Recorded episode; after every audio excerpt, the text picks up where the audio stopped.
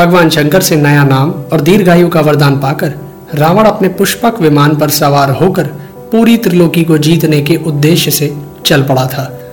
रावण ने सबसे पहले पृथ्वी पर जाकर पृथ्वी के सभी क्षत्रिय राजाओं का विनाश आरंभ कर दिया था।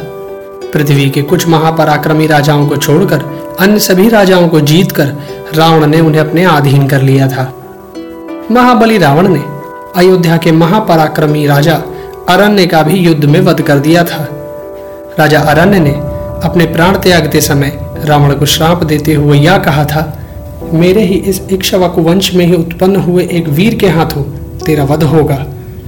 पृथ्वी लोक को जीतने के बाद रावण ने यमलोक को जीतने के लिए भगवान सूर्य के पुत्र यमलोकपति यमराज पर आक्रमण कर दिया था। तब यमराज और रावण के बीच बड़ा ही घमासान युद्ध हुआ था। परंतु यमराज ने रावण को मार डालने के लिए।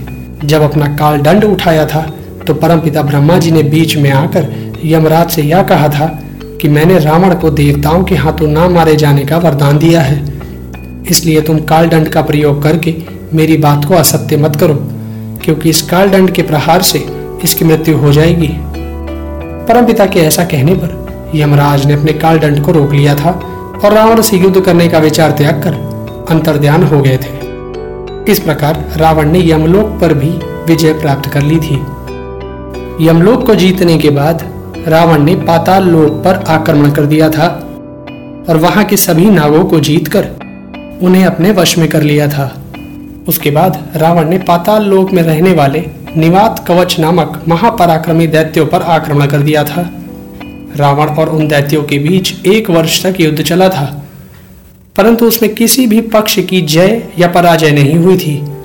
यह देख परमपिता ब्रह्मा उस स्थान पर आए थे और उन्होंने दैत्यों को यह कहा था कि समस्त देवता और असुर मिलकर भी इस रावण को परास्त नहीं कर सकते हैं। इसलिए तुम दोनों युद्ध करने के स्थान पर आपस में मित्रता कर लो।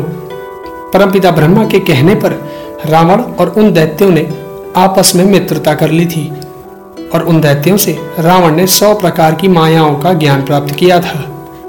उसके बाद रावण ने काल के नामक दानवों पर आक्रमण कर उनका संहार कर दिया था, जिसमें रावण के हाथों उसकी बहन सूर्पनखा का पति विद्युत जी भी मारा गया था।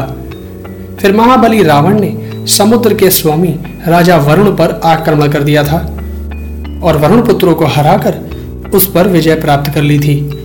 पृथ्वी लोक, यमलोक और पाताल लोक पर विजय पाने वाले लंकापति रावण ने अपने बल से कई राजाओं, ऋषियों, देवताओं, यक्षों, दानवों तथा नागों की बहुत सी कन्याओं का भी हरण करके अपने साथ लंकापुरी को ले गया था और उन सभी को अपने अंतपुर में अपनी रानी बनाकर रख लिया था। इसके बाद उस महाबली रावण ने अपने पुत्र मेघनाथ और सेना सहित देवलोक पर चढ़ाई कर दी थी।